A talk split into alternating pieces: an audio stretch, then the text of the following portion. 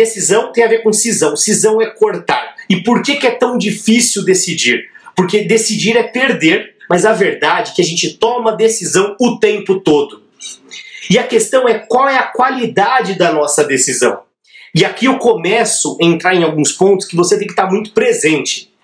Para você saber o quanto você tem decidido de forma a agregar valor, a gerar resultado, você tem que ver qual que é o seu propósito Existem três coisas que vão permitir você dobrar o seu salário: conhecimento, comunicação e entrega. Aqui nesse podcast eu vou te mostrar onde deve estar o seu foco, porque quando você foca naquilo que você tem controle, os resultados vêm no longo prazo. Porque o fato é o seguinte: a dor passa, mas o seu legado fica. Qual que é o propósito da sua decisão? Não decidir, eu já quero combinar com você que não é uma opção. Você tem que decidir. Adiar para tomar uma decisão significa perder. Decisão é cortar, é perder. Alguma coisa você perde. Se você decidiu pedir pizza ao invés de comida, eu nem sei se você gosta de comida japonesa ou não, eu sou apaixonado, por isso que eu estou usando esse exemplo. E aí você, ó, resolvi pedir pizza e não comida japonesa. Você cortou, você deixou de lado a comida japonesa e decidiu ir para pizza ou vice-versa. Então, a gente tem que estar presente com isso. Não dá para não decidir. Ué, se eu não decidir, eu não perdi nada. Você perdeu as duas coisas. Então, decidir é melhor ter uma do que não decidir e não ter nenhuma. Não dá para ter tudo. E decidir é perder para poder ganhar lá na frente. Quando você perde hoje, você está aceitando jogar um jogo do longo prazo. E esse, e esse é o ponto. Você precisa estar ciente que você perde hoje para ganhar amanhã. Porque quando você não decide, o mundo inteiro está andando, o mundo inteiro está acontecendo. E você, quando não decide, você para no tempo. Decidir estudar. Olha que decisão difícil. escolher a carreira na hora de escolher a faculdade, eventualmente. É uma decisão difícil, mas se você não decide, eu vou ficar um ano esperando para saber o que eu quero. Pode ser que seja uma boa decisão, mas é um ano que se passou. E eu não estou dizendo que está certo ou que está errado, mas decidir é sempre a melhor opção. Decisão é o poder. Só que a sua decisão ela vai acontecer em função do que você está concentrado. A sua decisão vai acontecer em função do que você está concentrado. Você vai tomar uma decisão melhor em função do foco e da presença que você tem no momento. No que, que você está concentrado? Se você não tem uma concentração em algo, você não sente.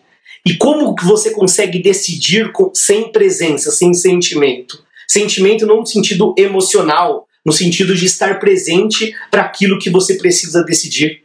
Se você precisa decidir alguma coisa em âmbito profissional, aí eu te pergunto, começa as decisões, bifurcação. Primeira coisa que eu quero te falar quais são as coisas que você quer decidir e aí você, eu te pergunto, que estão ao seu alcance ou que estão fora do seu alcance. A primeira regrinha quando se fala de decisão é avaliar o que está, o que está no seu alcance e o que está fora do seu alcance. Queremos decidir coisas, mas que, não, que está fora do nosso alcance. E aí, como é que a gente faz para decidir aquilo que não depende de nós? É onde começa um sofrimento que vai além do poder de decisão, percebe? E aí começa só um sofrimento. Não tem problema ter dor, porque decidir causa dor. Não decidir também causa dor. E aí qual é a dor que você quer sentir? A dor de não decidir ou a dor de tomar a decisão? Se você não decide, significa que você fica buscando um plano B significa que você fica tendo válvulas de escape e você não toma a decisão que precisa ser tomada. Então, a primeira coisa que tem que estar clara é, é a clareza do que você quer.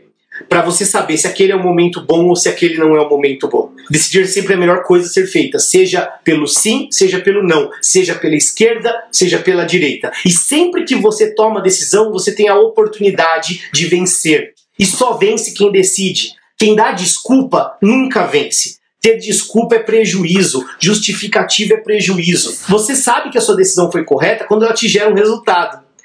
Toda vez que a gente decide, a gente decide por alguma razão. Quando você decide sem razão, não tem sentido. Se você decide, por exemplo, mudar de emprego e fazer um investimento, Qual que era a sua expectativa com aquela decisão?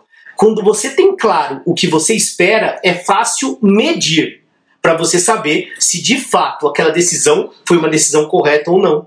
Por esse motivo, antes de decidir, você precisa saber com clareza por que, que isso é importante para mim. Eu quero tomar essa decisão com qual objetivo? Senão eu começo a ter expectativas distorcidas. E ao não ter expectativas claras, eu acabo não sabendo se aquilo fez sentido ou não. A dor é inevitável. O sofrimento é opcional. Quando eu digo que a dor é inevitável, porque você não tomar uma decisão gera dor. Gera dor, gera angústia, gera frustração.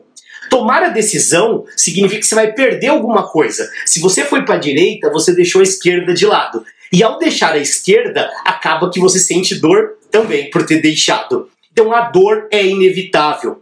Agora, o sofrimento tem a ver com a angústia daquilo que você vai alimentar. E isso ele não é bom. Mas a decisão é sua de sofrer ou não sofrer. Quando você tem uma dor com propósito e com clareza, não é uma dor que te gera insatisfação e sofrimento. Eu te convido a refletir sempre naquilo que você tem orgulho e saber por que, que você tem orgulho. Porque você tomou decisões, decisões quando quem fala que é o filho, decisões de cuidar, porque o seu filho tem sucesso, tem resultado, felicidade, de alguma forma porque você contribuiu. Não só de colocar ele no mundo, mas de dar carinho, de dar amor, de não, não, não fazer do seu filho uma pessoa frustrada, se o seu filho é seu orgulho.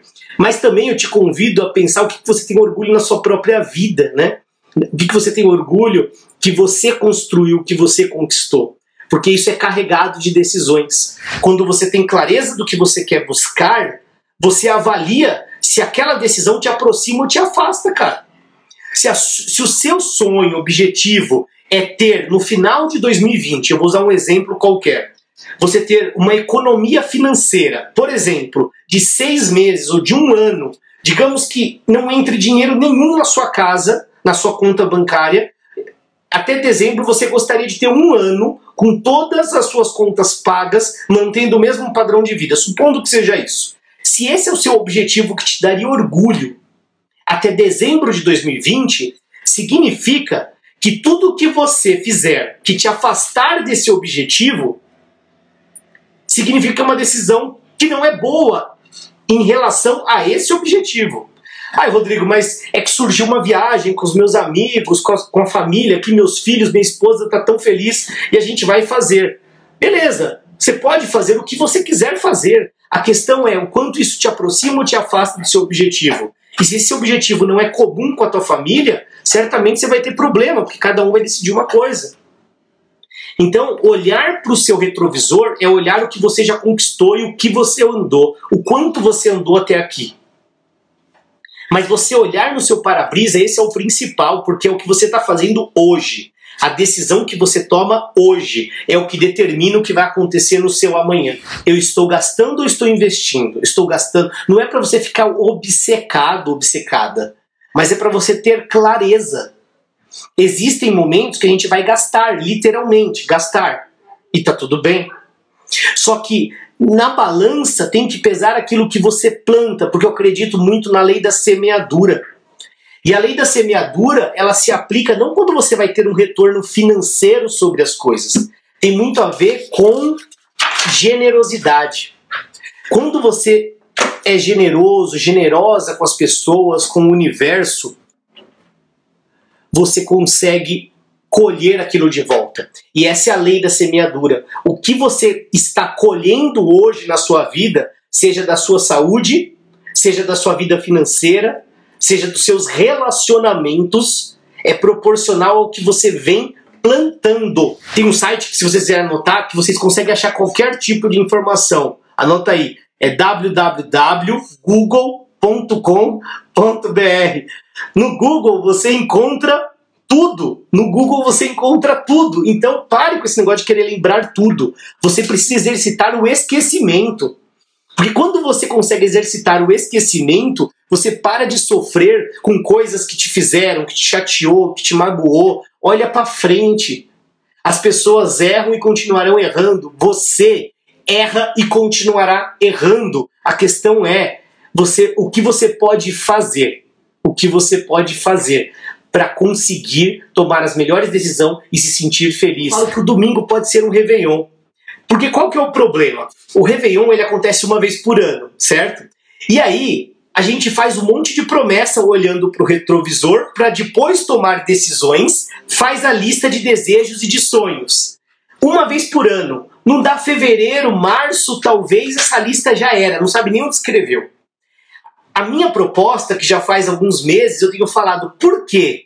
Todo domingo não pode ser um Réveillon, e a gente fraciona o ano em semanas, o seu domingo pode ser um Réveillon. E a, o seu ano, que tem 52 semanas, se eu não estou errado, você pode fracionar e todo domingo ser um Réveillon. E aí você fala quais são as decisões que você tem que tomar nessa semana e o seu Réveillon se renova no domingo seguinte. Então vamos para as dicas práticas. Primeiro, leia 30 minutos todos os dias. Leia 30 minutos todos os dias. Por que a leitura? A leitura desenvolve o seu cérebro, a leitura te alimenta de novos conhecimentos, a leitura te traz informação, te traz seu senso crítico e te permite se sentir melhor. A leitura te desenvolve. 30 minutos de leitura de qualquer leitura. Pode ser da, pode ser da Bíblia, pode ser da palavra, pode ser de um livro que você queira, pode ser do que você quiser, pode ser da revista Capricho, pode ser da revista do Boi, pode ser do que você quiser. Leia 30 minutos. Eu te recomendo fortemente. Depois, aprenda a agir e deixe de lado a incerteza. Gente, tem muita gente falando aqui. O coronavírus, Rodrigo, você não tá vendo, caramba, mas meu emprego, mas caramba. Gente, para, para de viver das incertezas e comece a agir. Independente de qualquer coisa, comece a agir. A sua ação é a única coisa que vai te trazer resultado. Se você age, você consegue colher. Se você planta, você colhe. Se você fica só falando e não age, não resolve. Ouvir o que eu falo é bom, mas se você não aplicar, não serve para nada. E não é o que eu falei não serve. Porque tem gente aqui, estatisticamente, como sempre acontece, que coloca as coisas em prática. Tem gente aqui que não coloca as coisas em prática. E você é uma pessoa que coloca ou que não coloca as coisas em prática? Porque é isso que vai determinar. Terceira dica: seja generoso ou generosa. Quando você planta o bem, você colhe o bem, o universo devolve. Independente da sua crença, religião, se você acredita em Deus, se você não acredita, está tudo bem. Mas quando você é generoso, quando você planta o bem, quando você não foca só em ganhos rápidos, no momento presente, quando você planta e entrega as coisas com verdade para gerar valor para o outro, pode ser numa conversa. Eu estou entregando o meu máximo aqui. Eu me preparei, eu fiz várias folhas aqui para escrever e falar com vocês. Por quê? Porque eu estou aqui para entregar verdade, para entregar o que eu acredito, o que eu faço. Então, seja generoso, porque o universo vai devolver. Quarta dica: observe o que funciona e o que não funciona na sua vida. Como é que eu sei que a decisão foi boa ou ruim? Avalie, observe e teste. A sua vida é uma experiência. Se permita experienciar, se permita errar. Um dos maiores problemas de decidir é o medo de errar. O maior medo de decidir é o medo de errar e de ser julgado. Tá tudo bem se você errar. Só erra quem decide, só erra quem faz. Então faz. Quinta dica: concentração no que você pode controlar. Você não pode controlar o universo, mas você pode controlar o seu nível de conhecimento, seu nível de preparação, o tempo que você dedica quando você não está trabalhando para você estudar, se preparar e amanhã ou depois você estar numa posição melhor e mais confortável, seja financeiramente, seja de reconhecimento, seja orgulho do que você faz. O sexto e último item, o que fica é o que mais importa. Então pare de se concentrar só no que você ganha, porque não são só palavras. Se você aplicar, são ações, são decisões, são coisas que mudam a tua semana agora. Porque o que tem que ficar é mais do que o que entra. Não interessa quanto entra de dinheiro na sua conta se no final do mês você está negativo. É melhor aquele que ganha mil reais por mês e sobra 300 do que aquele que ganha 50 mil por mês e deve 5 mil no banco. Então o que, que fica das coisas que entra em você, entra financeiramente para você, entra na tua vida. O que que fica?